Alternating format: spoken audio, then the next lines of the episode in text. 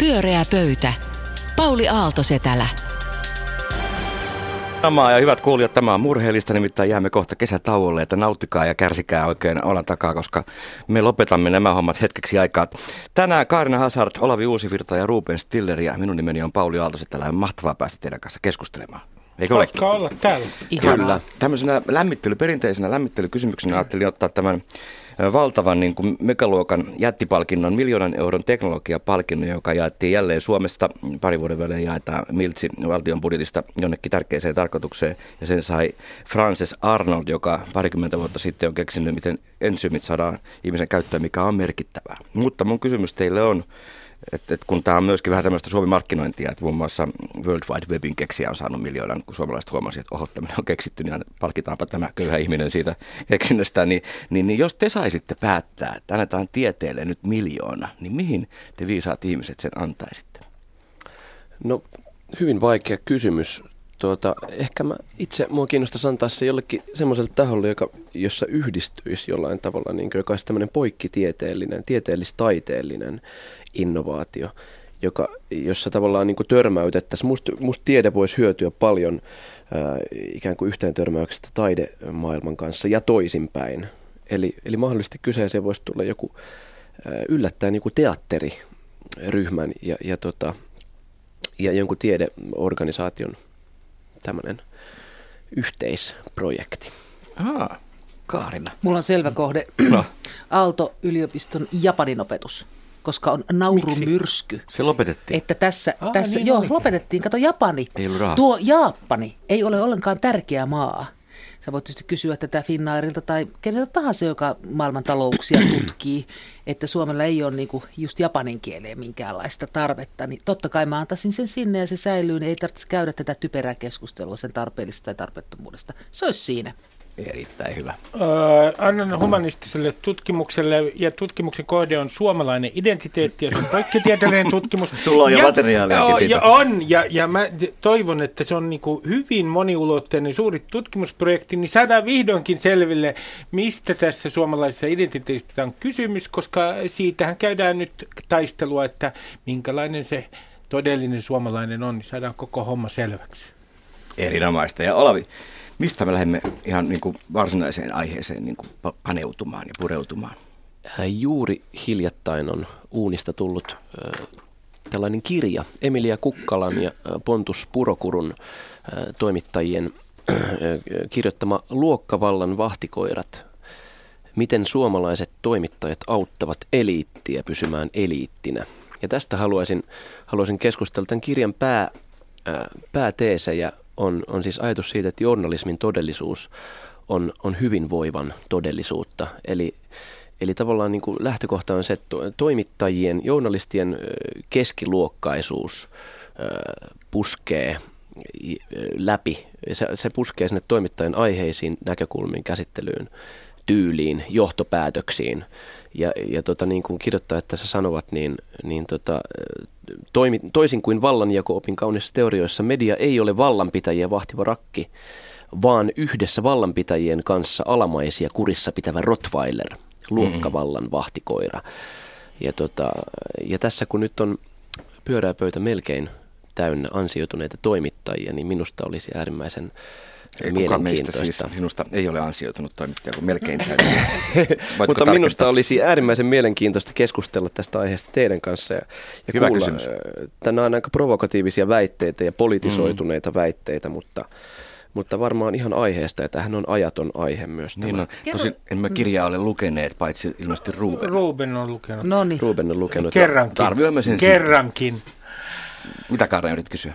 Ei, kun mä olisin kysynyt vaan, että mikä on Olavin oma kanta tähän väitteeseen? No mun oma kanta itse asiassa tulee, siis mähän luen niin kuin aika sinisilmäisesti mediaa edelleen. Ja sen takia musta on hauskaa, kun tulee tämmöisiä niin kuin herättelyjä, että niin kuin nimenomaan mediakriittisyyttä yleensä pitäisi opettaa jo siis peruskoulusta lähtien. Mä itse koen, että mä oon vasta alkutaipaleella siinä, että mulle menee tavallaan siis, aina silloin hyvin turhan harvoin mulla nousee ikään kuin hälytyskellot alkaa soida, että nyt tässä on niin kuin tavallaan joku tietty asenne puskee läpi, ja tähän ei liity pelkästään siihen artikkeliin, vaan kaikkeen, että mitä nostetaan, miten otsikoidaan, minkälaista kuvakerrontaa on, siis niin kuin kuvajournalisteilla on äärimmäisen paljon myös käyttävät suurta valtaa, ja kyllä mä oon niin kuin jotenkin oppinut siihen, ja sitten tämähän ennen kaikkeahan tämä tikari iskee niin kuin valtamedian, tässä on aika paljon niin kuin sitten esimerkiksi Helsingin Sanomiin kohdistuvaa. Ainoan arvostelun perusteella, mutta niin Helsingin Sanomiin nimenomaan. No Ruben, sä oot lukenut tämän kirjan, niin oliko sinne mitään tolkkua? Mä olen kyllä samaa mieltä näiden kirjoittajien kanssa siitä, että totta kai toimittajat on keskiluokkaisia ja samaistuu keskiluokkaiseen maailmaan. Siellä otetaan esimerkkejä muun muassa siitä, että kun toimittajat kirjoittaa lähiöistä, niin ne on sellaisia paikkoja, missä on aina ongelmia.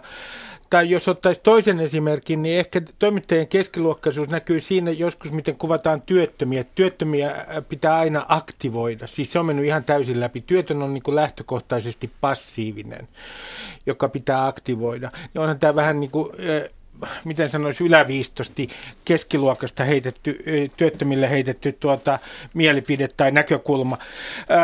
Sitten mun täytyy sanoa toisaalta lohdun sana niille, jotka sanoo, että toimittajat on kauhean keskiluokkaisia porvallisia. Älkää pelätkö, tämä ammatti on murenemassa ihan täysin käsiin. Ja se johtuu siitä, että toimittajan luokka-asema heikkenee. Meillä on pätkätöitä paljon.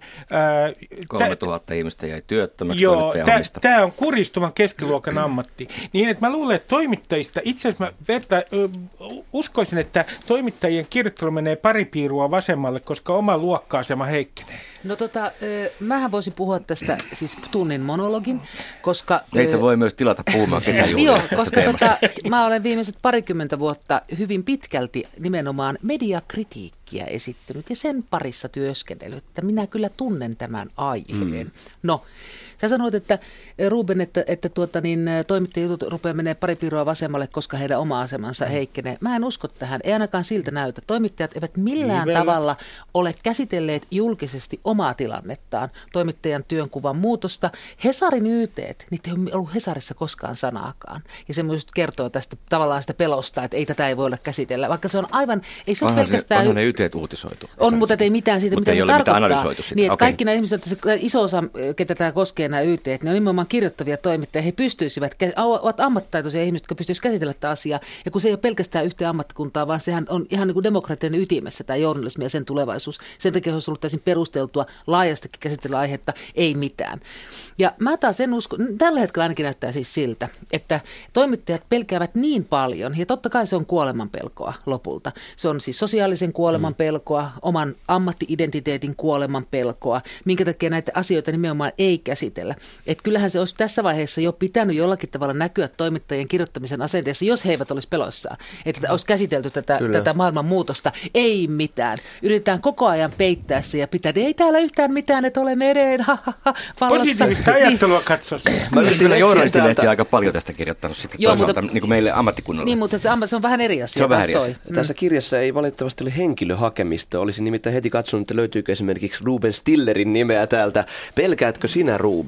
Onko sinulla tämmöisiä pelkoja, jotka liittyy omaan ammattisiin? Mä oon fatalisti nykyään, mä uskon kohtaloon, niin ei mua, niin kuin, mua pelottaa ehkä kuitenkin syöpään sairastuminen tai joku muu tauti enemmän kuin se, miten tällä alalla käy, noin suhteellisesti ottaen. Mutta mun täytyy sanoa, että tähän aiheeseen liittyy yksi toinen juttu, että toimittajathan on menettänyt merkittävässä määrin valtaansa. Jos te ajattelette Suomea 10 vuotta sitten Hesarin toimittajan valtaa, niin tilanne on ihan toisenlainen. Toisenlainen toimittajat ei ole enää portinvartijoita, sosiaalinen media aiheuttaa sen, että valta on niin kuin hajaantumassa, ja tämäkin vaikuttaa toimittajien niin kuin oma identiteetti. Kun kirjassa väitetään, että me ollaan sitten luokkavallan vahtikoiria, niin kyllä mä nyt sanoisin kuitenkin, että on tässä nyt jotain moniäänisyyttä. Että tämmöinen ajatus tämmöisestä, jos sitä vähän kärjistää, tämmöisestä suuresta salaliitosta, joka yrittää pitää alaluokan kurissa ja johon toimittajat kuuluu, niin en mä kyllä sitä ihan allekirjoita.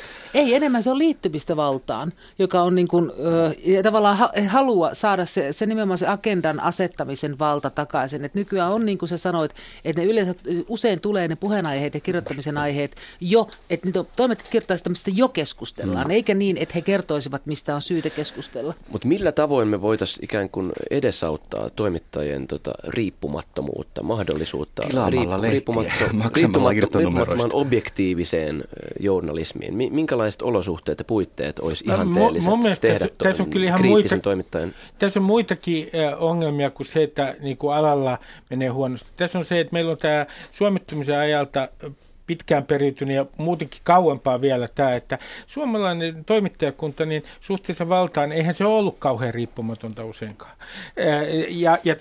Tämä on pitkä perinne. Niinpä esimerkiksi, hyvä esimerkki, joka on kirjassa, oli se, että kun pääministeri piti Yleisradiossa puheen, niin sen jälkeen tulee päätoimittajat Hesarista, Maikkarista ja niin edelleen puhumaan tästä puheesta. Pääministeri on saanut pitää monologin ja suunnilleen se kehutaan tämä pääministerin puhe.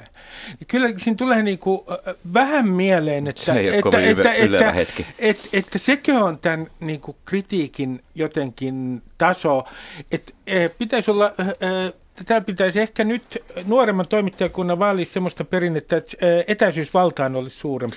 Sitä mä en ymmärrä, kun tässä kirjassa, jota selailemme, jonka Olavi meille lahjoitti hienosti kaikille kesälahjaksi, niin sanotaan ja syyllistetään ne, jotka ovat menneet vaikka tiedottajiksi tai esitoimistoon tai ministeriksi, että se olisi vallan kanssa liittoutumista, joka jotenkin murentaa koko journalistisen uskottavuuden Suomesta.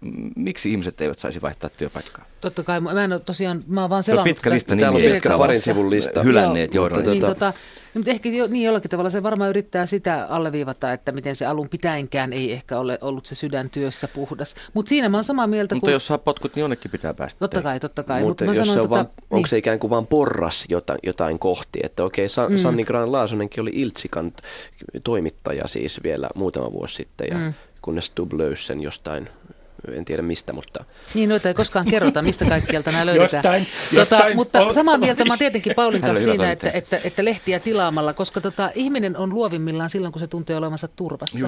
Ihminen ei pelätessään luo yhtään mitään. Ja niin kauan kuin journalistit ovat koko ajan aivan kalvan kalpeita, niin ne vaan toistavat, tulevat vaan toistaneeksi entisiä asetelmia, eivätkä uskalla löytää mitään uutta. Siksi, siinä mielessä tilataan lehtiä. Tilatkaa. Tämä on muutakin kuin lehtiä. Pyöreä pöytä. Pyöreä pöytä. Tosiaan meidät voi tilata mihin tahansa. Kesätapahtuma ei kovin halvalla, mutta pidämme mediakriittisen puheenvuoron ihan missä tahansa, kyllä, mihin vuorokauden aikaan tahansa. Ja aftershow-lähetys on katsottavissa. Kyllä. Ja videoidaan myös. Kaarina, mistä puhumme seuraavaksi? No, me puhumme elokuva-aiheesta. Ja tähän alkuun haluan sanoa, että olen henkilökohtaisesti todella ilahtunut Angry Birdsin menestyksestä Yhdysvalloissa ja kaikkialla maailmassa. Se on hieno hanke. Hyvä suomalainen rovi. Eläköön. No niin, tää on pakko sanoa sen takia alustuksesta, kun mä yritän mainita tästä, niin tästä tulee ikään kuin vastakkainasettelu tästä seuraavasta, jota sen ei ole tarkoitus olla. No niin, mä puhun siitä, miten suomalainen hype syntyy ja mikä kelpaa niin kuin suomalaisen kansallisen itsetunnon ainekseksi ja kohotukseksi. Eli näyttää nyt siltä, että Angry Birds pelkän kokonsa tähden, niiden kymmenien ja satojen miljoonien tähden on parempaa kuin jokin muu. Eli määrällisesti paljon on aina parempaa. Se on vaan absoluuttisesti parempaa. Kun samaan aikaan, samana viikonloppuna, kun tämä Angry Birds menestyy näin loistavasti, oli myöskin tilanne, missä suomalainen esikoiselokuva voitti Kannesissa oman sarjansa pääpalkinnon Eläköön, Juho Kuosmasen Hymyilevä mies. Ja se on tarina, kuten olemme kaikki lukeneet, se on tarina nyrkkeilijästä, joka häviää ottelunsa ja se on, sanoo, että se on hänen elämänsä onnellisin päivä. Tässä tarinassa olisi, ja tässä voitossa myös olisi kaikki ainekset luoda sellainen uusi kertomus suomalaisuudesta, uusi suhde häviämiseen ja sitä kautta jotakin uutta ja luovaa, niin kuin kollektiivisesti. Miksi me tartu tähän lainkaan? Koko ajan puhutaan siitä, miten ajattelua pitää muuttaa ja siltä tuntuu siltä, että Ei me mitään uutta haluta keksiä, vaan heti kun tulee pikkunenkin mahdollisuus hypettää jotain määrää. Just se, että kuinka monta miljoonaa paperirollaa on myyty Venäjälle. Tässä on semmoinen idänkaupan klangi koko ajan tässä ilossa. Että me mennään sillä samalla... Idänkaupan klangi. Niin, idänkaupan klangi. Siis se, että hei, 100 miljoonaa, monta sataa, 400 miljoonaa. Valtava ilo siitä. Ikään kuin, että me ei olla sitä määrällisestä ajattelusta siirrytty millään tavalla laadulliseen ajatteluun, vaikka kaikki Suomen gurut, Pauli sinusta, mutta puhuvat siitä, että on löydettävä uusi tapa ajatella, uusi tapa tehdä työtä, uusi tapa verkostoitua. Niin heti kun on mahdollisuus vetää niin kuin iloa tällaisesta vanhanaikaisesta ikään kuin bulkki- ja massa onnistumisesta, niin jumalautikka, miten se osuu meidän sydämeelle.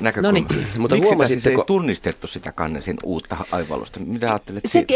Miksi sitä tunnistettu? Sitä se on itse asiassa tunnistettu. Niin. Satuitteko huomaamaan, millä tavoin tämä aina silloin tällöin parjattu Helsingin Sanomat oli otsikoinut tämän jääkeikon MM-turnauksen lopputuloksen maanantaina etusivullaan.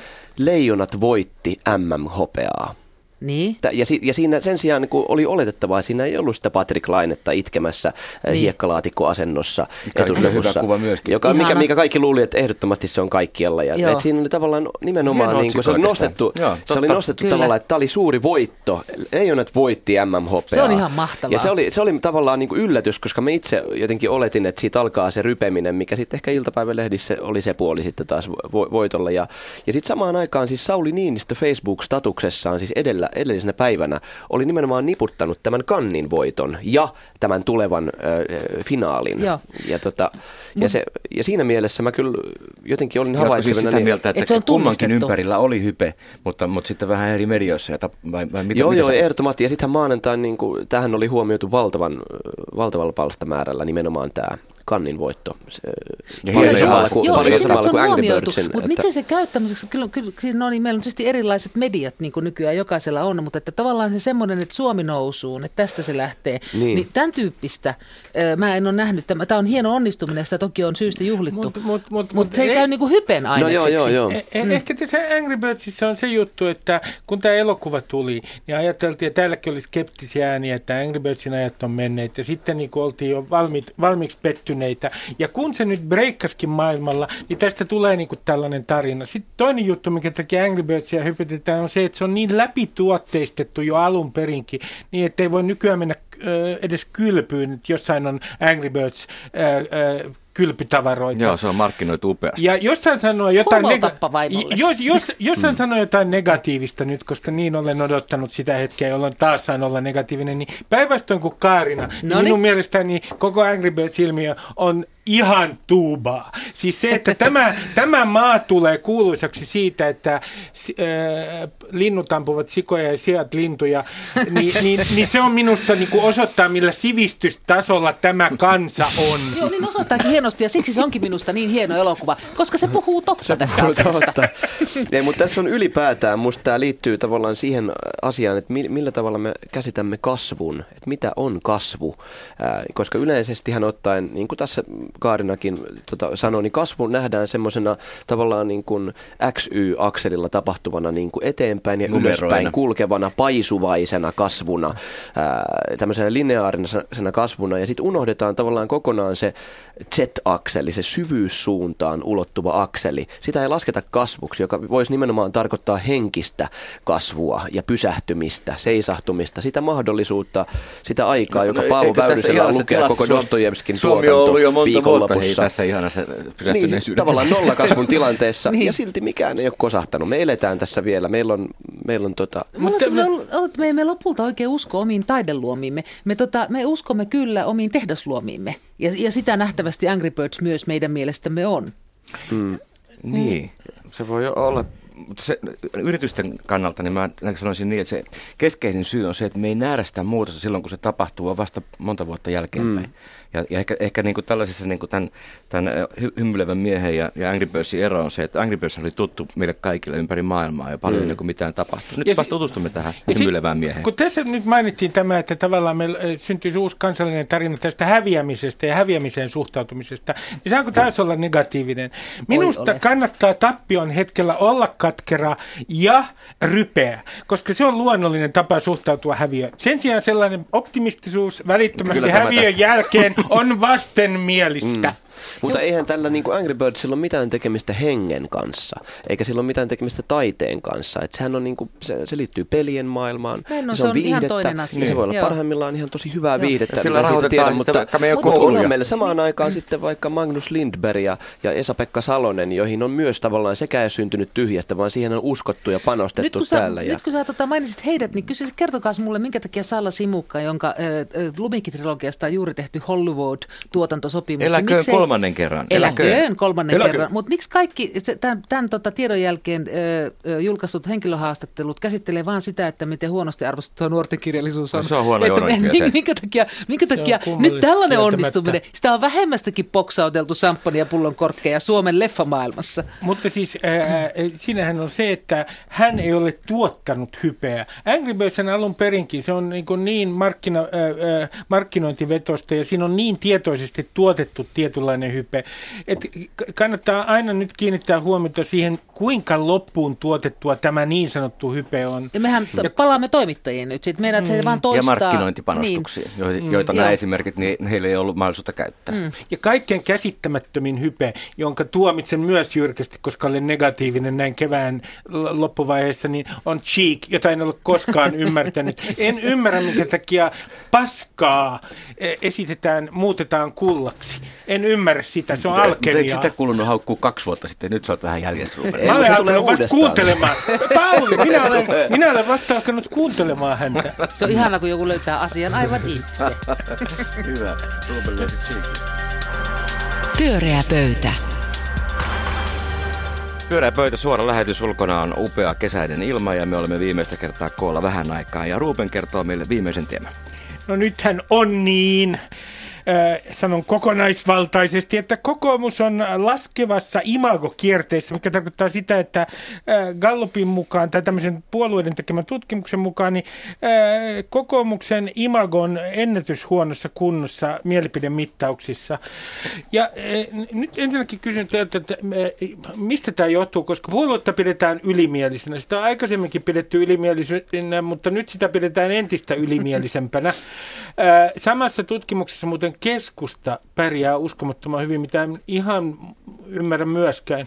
Ja saan sanoa tässä nyt heti alkuun pienen puolustuspuheenvuoron jälleen kerran, että kun tästä nyt syytetään Stubbia, niin sanoisin näin, että varmaan ihmiset suhtautuvat hänen persoonaansa tietyllä tavalla, mutta onko niin suomalaiset, että te etsitte nyt jotain sellaista naapurin poikaa, joka näyttää kivat ja on sillä tavalla muutenkin vaatimaton ja sillä tavalla ihan niin kuin sellainen harmaa uutisten lukija, että oliko Alexander Stubb teille liian kansainvälinen ja liian kielitaitoinen?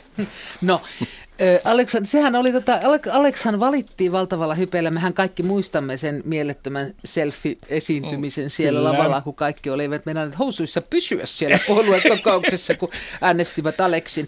Mutta siinä oli joku sellainen toive, minkä hän nähtävästi jätti lunastamatta, kun sehän menee sillä tavalla, että sä saat tulla yhtenä. Sä tuut, me voidaan valita sut, sä oot ihana, mutta sä et koskaan voi jäädä siihen paikalleen, vaan sen jälkeen sun pitää ikään kuin ottaa koppi, jotta sun johtajana voisi uskoa, niin sun pitää välittömästi alkaa sopeutua siihen tilanteeseen. Ja se Alexin sopeutuminen ei ole niin kuin näkynyt, että se on tavallaan, se jätti ne punaiset shortsinsa ja pukeutui pukuun ja siinä kaikki. Et siinä on, se ei ole niin kuin pystynyt näyttämään meille sitä omaa tarinaansa, että miten se on, niin että se olisi uskottavaa. Mun mielestä siitä on kysymys. Musta ihan mahtavaa, että Alexin sopeutuminen ei ole nyt mennyt. Se on näkynyt siis. Hän ei oppinut teidän tavoille. Siis eihän se voi hypettää, hei kaikki on ihan mielettömän upeata, kun Suomi on tässä tilassa. Kyllähän kokoomus on muutakin kuin puheenjohtajansa tai valtiovarainministeri. Onhan tämä ihan uskomaton draama. Katainen lähtee Savoilta rauniolta ja hän selviytyy putipuhtaana, kun on naapurin. Vai vaikuttaisiko se näihinkin tuloksiin? No vaikuttaa ehdottomasti. Ja sitten vaikuttaa yksi toinen juttu, että nousukautenahan menestyjiä oikein, niin kuin, ne ovat fantsuja ja niitä hypetetään. Ja nyt kun on tämmöinen nuivettuva laskukausi, niin tuollaisessa menestyvässä hyväkuntoisessa ihmisessä on jotain syvästi vastenmielistä. Siis mä oon siinä mielessä eri mieltä, että mun mielestä kokoomuksella on aina ollut aika semmoinen niin kuin mukaansa tempaava, semmoinen haluttava imago, koska se johtuu siitä, että kokoomus kokoomuspuolue on ainoana puolueena ikään kuin antanut luvan, se antaa luvan menestyä ja vaurastua ja vapauttaa syyllisyydestä. Se antaa luvan vaurastua tuntematta sitä pistosta yöllä, kun menet nukkumaan. Mm. Sehän on niin kuin kaikkihan haluaisi tavallaan vapautua siitä. Miten sä selität nyt sitten tämän ylimielisyys? Niin. No kun mä en uskokaan siihen, koska... Sä et usko tuon tutkimukseen. No siis multa ei ole kysytty esimerkiksi. Mulle ei ole soitettu ja, niin. Ja sitten taas henkilökohtaisesti mä oon aina, mun mielestä kokoomus on näyttäytynyt ylimielisenä puoleen. Niin. Juuri tästä syystä, että musta se lupaa liikoja, kun se vapauttaa syyllisyyden tunteesta ja huonosta omasta tunnosta. Mä oon sitä mieltä, että meidän kaikkien pitää tuntua huonoa omatuntoa omista ikään kuin elinolosuhteistamme. Nyt jos katsoo tätä Helsingin Sanomatia, joka mitä ilmeisimmin on Petteri Orvon kannalla tässä seuraavassa valinnassa, ensi kesänä Lappeenrannassa, niin kuvavalintoihin nimenomaan, että ne kuvat, millä tavalla Orpo on, niin siinähän on nimenomaan sellainen... Johtajan kuvia. Ja ne on vähän sellainen niin kuin löyrä, vähän alakulmasta. Hienosti valastus. Eikä urheile koskaan niissä kuvissa. Ja siinähän näkyy nimenomaan toi syyllisyysasia, että nyt ollaan ikään kuin menty... Orpo on se kokoomus, joka menee itseensä. Kyllä, katuva, löyrä, Orpo. Siinä on kaikkea sitä, mitä sä äsken kaipasit. Nimikin vielä. Se on täydellinen kuva Suomen henkisestä tilasta tällä hetkellä. Ja sen takia ei voisi kuvitellakaan, että Vapaavuori voisi tässä tilanteessa menestyä vaalissa. Ei, ja sitten tulee mieleen yksi asia, että kun puhutaan ylimielisyydestä, niin puhutaanko itse asiassa vähän toisesta asiasta, nimittäin siitä, että ihmiset yhä enemmän, ja olen kuullut tätä kokoomuksen potentiaalisilta äänestäjiltä, suhtautuvat kriittisesti markkinatalouden tiettyihin ilmiöihin. Kokoomuksen potentiaaliset äänestäjät. Mm. Toisin sanoen, että ikään kuin, tällainen kaiken maailman tämmöinen menestyksen hehkuttaminen koetaan jo sinänsä. Ja mahdollisuuksien hehkuttaminen koetaan ylimielisyytenä. Kokoomus profiloituu ylipäätään, niin kuin Olavi sanoi, menestyksen hehkuttajaksi. Niin tavallaan, että se ei sovi tähän. Se legitimoi menestyksen tietyn tapaa. Ja sitten sehän ei kuitenkaan, että jos se on menestyspuolue, niin minkä selvetin takia tämä Suomi ei nouse tästä lamasta. Mutta jos te vertaatte, siis onhan pieni ihme jo se, että kokoomuksen kannatus silti on, mitä on. Oltuaan hallituksessa leikannut saatana kaiken yliopisto-opetuksesta ja koulutuksesta, niin silti ihmiset olisivat valmiita äänestämään sitä puoluetta saman keskustapuolueen. Ja sitten persujen kannatus on puolittunut. Niin puhuttiin tänään elitistä ja mediasta, niin voi olla, että kokoomuseliitti on sitten eri mieltä kuin sitten äänestäjät, ainakin näiden gallupejen mukaan. No miten ketä te äänestäisitte? No siis, ketä te äänestäisitte? Minä äänestäisin, jos minulla olisi se valta, niin minä äänestäisin kyllä Petteri Orpoa juuri tästä mielikuvien takia. Mielikuvien takia? Tuohan on ihan kauhea argumentti. No niin on, mutta tämmöistä se on.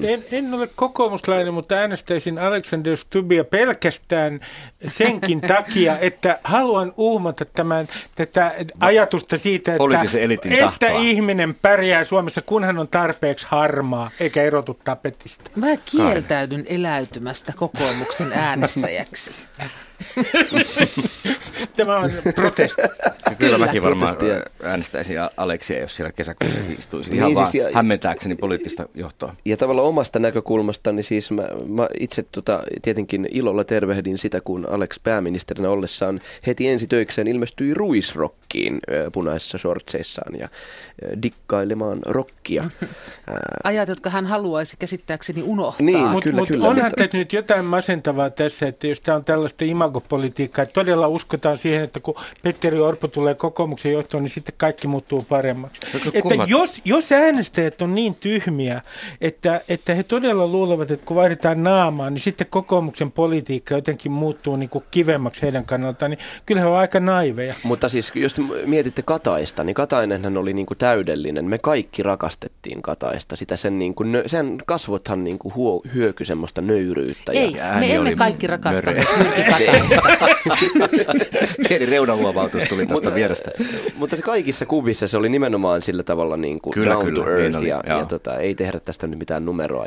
Ja se oli sellainen pikkupoikamainen, että se ei uhannut ketään. Sillä se uhkaavaa. Ja sitten kuitenkin se pystyy erottamaan Ilkka Kanervan. Toki itkien. Siitä alkoi se miesten julkinen parkuminen. Ei voi toivoa mitään muuta kuin että Suomeen tulisi nousukausi senkin takia mahdollisimman nopeasti, ettei harmaudesta tulisi todellakin tässä maassa niin kuin, hyvä. Sitten on mielenkiintoista katsoa, kun kokoomuksen puoluekokous alkaa, kun se edellinen oli sellainen amerikkalainen spektakkeli, joka oli aivan irrallinen maan muusta hengestä ja ihan hirvittävä moka kokoomukselta, niin nyt veikkaan, että kokoomuksen puoluekokous näyttää körttien tapaamiselta. Siellä ollaan niin nöyriä, että alkaa jo niin kuin nöyryys hieman haistaa. Mitä mieltä olet tästä Matti Apusen kritiikistä, että kokoomuksella olisi puolueena ikään kuin päämäärä hukassa? Niin, no, sehän oli, niin Orpohan toisti sitten sen saman, että nähtävästi tästä nyt sitten vallitsee tällainen kampanja samanmielisyys. Pyöreä pöytä. Pyöreä pöytä. Hei, hieno keskustelu. Kiitos. Heititte hyviä näkökulmia ja kuuntelitte myös toisen pointteja. Me emme suinkaan kokonaan katoa, hyvät kuulijat. Älä itke siellä ollenkaan, nimittäin me jatkamme juttujamme vielä kerran tämän kesän aikana juhannusaattona, jolloin meillä on tällainen 2 tunnin spektaakkeli paikalla. Lisäkseni Kaarina ja Ruben ja Maija, ja me syömme ruokaa ja keskustelemme todella pitkään kaikista asioista, että ei mitään hätää. Ja vaikka jotkut Ylen työryhmään on lähettäneet viestejä, että meitä ei ehkä kaivata, kun olemme niin kriittisiä, niin me jatkamme syksyllä joka keskiviikko. Kiitos kuulijoille, on ollut upea kevät. Jatketaan ensi syksynä ja juhannuksena vielä kerran tapaamme. Hei hei!